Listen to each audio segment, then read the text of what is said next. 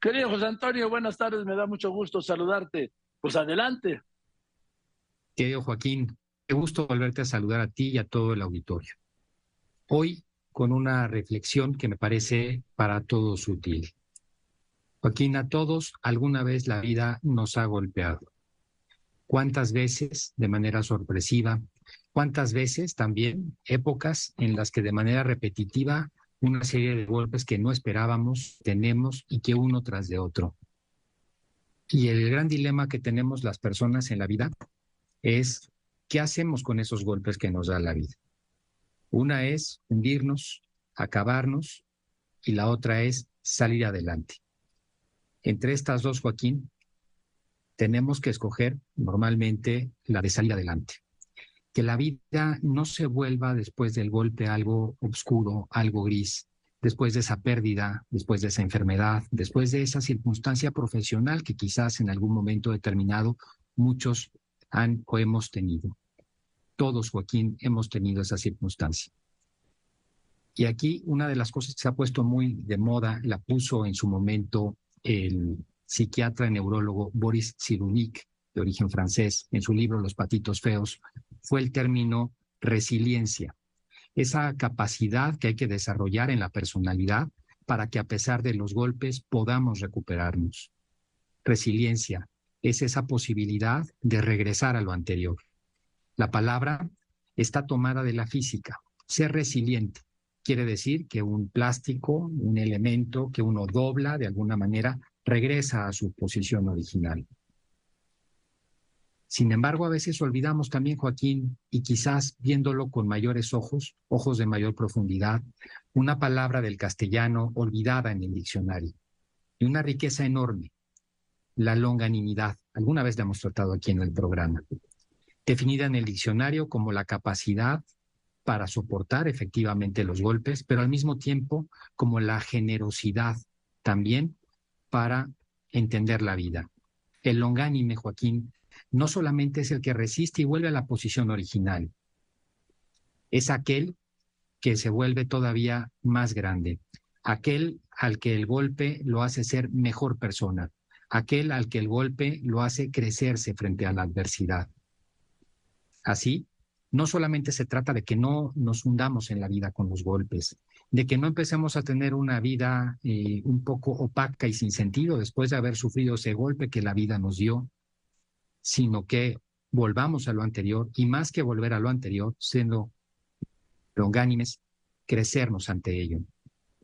Y es que frente a los golpes de la vida, Joaquín, que todos tenemos, podemos ver lo que nos ha ocurrido como un fracaso o como un error. Y no debemos de confundir error y fracaso. Muchas veces nosotros pudimos haber tenido esa caída por un error y el error es una manera de aprendizaje y nos da la posibilidad de recomenzar, de volver a empezar. En cambio, el fracaso prácticamente hunde nuestras expectativas, no nos permite seguir adelante. Qué importante en la vida distinguir esto, Joaquín, aprender a distinguir entre el error y el fracaso. En los últimos años, Joaquín, en Occidente, en nuestra sociedad, nos hemos formado para huir del dolor, para tener una sociedad que piense en términos de protección a todos, que no suframos. Somos una sociedad que huye del fracaso, que huye del dolor, que huye de las circunstancias difíciles. En pocas palabras, huimos de los golpes de la vida. Y en el fondo, al final los tenemos. ¿Qué es lo que ocurre? Que no estamos preparados para ello. Por eso, Hoy yo quisiera hablar con el auditorio y compartirles cómo lograr una personalidad longánime, más que una personalidad resistente o resiliente, una personalidad longánime, una personalidad que nos permita ser mejores después de los golpes, aprovechar los golpes no solamente para volver a lo que éramos, sino que los golpes nos hagan mejores personas, nos hagan mejores seres humanos, nos den mayor capacidad de disfrutar la vida. Y es que hay una cosa muy curiosa en la naturaleza humana, Joaquín, y muchos quizás lo hemos visto en ejemplos que admiramos. Resulta que en muchas ocasiones un fracaso, un dolor, lo que hace es incrementar nuestra capacidad para ser felices. Qué contradictoria parece ser la naturaleza humana. Que tengamos un problema, que tengamos un dolor, nos hace y nos da la capacidad de ser más felices, contrario a esa interpretación de que todo nos salga bien todo el tiempo. Bueno, pues esta circunstancia, querido Joaquín, esta cuestión de lograr una personalidad longánime, tiene que lograrse a través de cinco características que hay que trabajar en nosotros, en nuestro interior. La primera, una persona longánime es una persona que se compromete con su propia vida y con lo que está haciendo.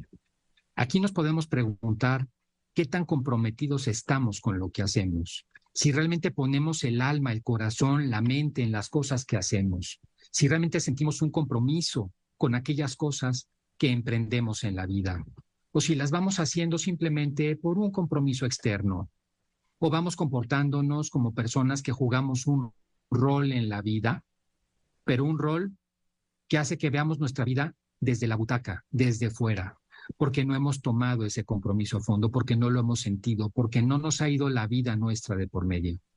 Primera característica, pues, el compromiso. La segunda, Joaquín, es trabajar en nuestro control interior. Esto es importantísimo. Hay muchas cosas de la vida que nosotros no podemos controlar.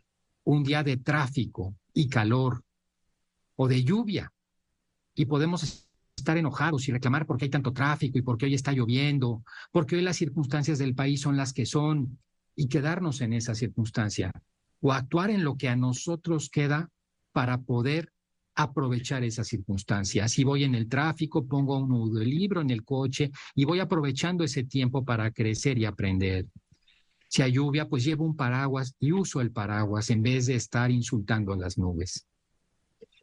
Esa distinción entre lo que podemos controlar y lo que no podemos controlar es la sabiduría de la vida. Aprender a saber qué está en mis manos y qué no.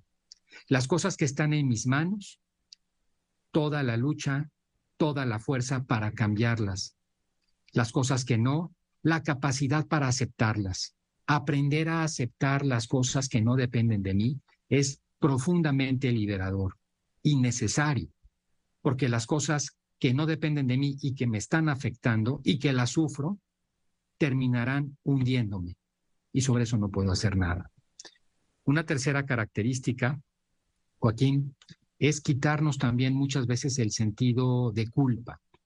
El sentido de que muchas veces el fracaso, el golpe que tuvimos en la vida, tuvo que ver con nosotros, con una actitud de nuestra parte.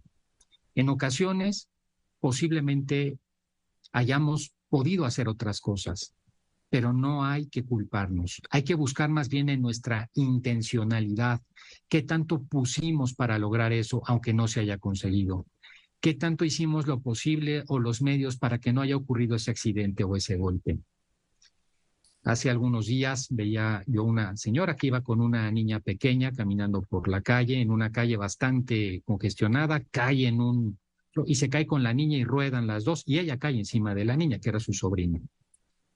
Todo el día posterior, por ese accidente, aunque no les pasó nada, ella sentía una culpabilidad por un accidente. Hay que cuidar mucho esa culpabilidad porque mal enfocada acaba con nosotros.